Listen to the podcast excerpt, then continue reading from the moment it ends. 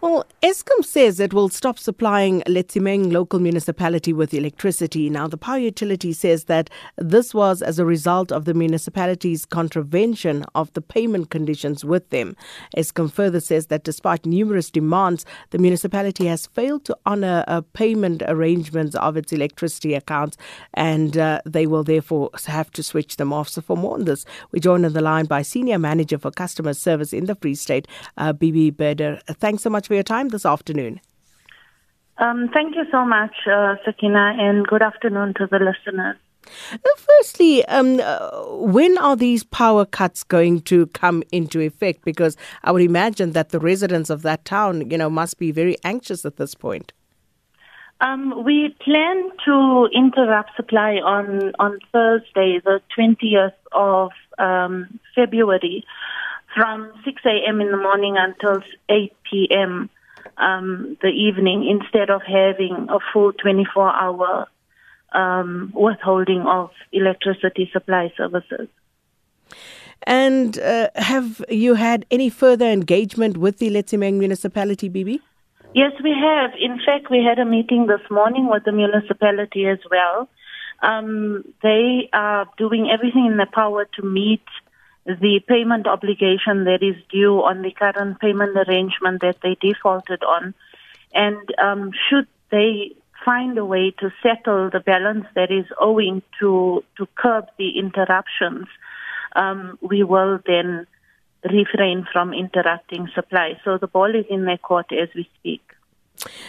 And with regard to uh, the arrangement, the payment arrangement that was made, uh, first off, how much do they owe Eskom? Look, in, in, in total, the municipality owes Eskom just over 38 million rand. They have a payment arrangement on which they defaulted.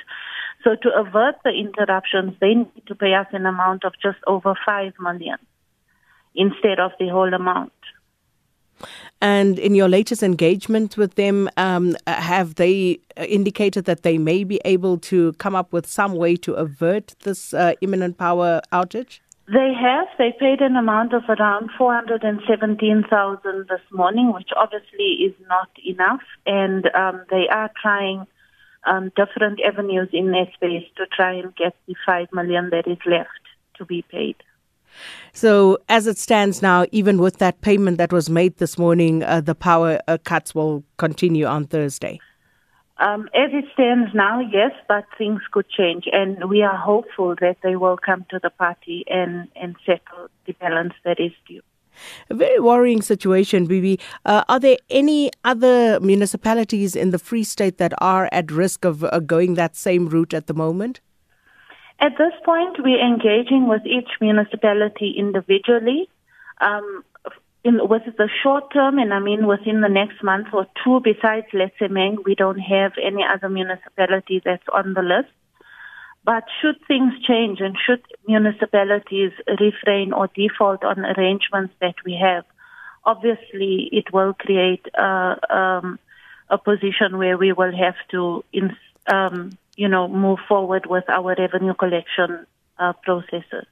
Be fair to say at this point that uh, Eskom is acting a lot more punitively towards municipalities that are in arrears? I think Eskom has been very accommodating. If you take the municipality under discussion, they've been um, defaulting since March 2018. And I think, you know, everyone will agree we can't continue the way we are currently. Um, and having supply interrupted is really the very last resort that we we take.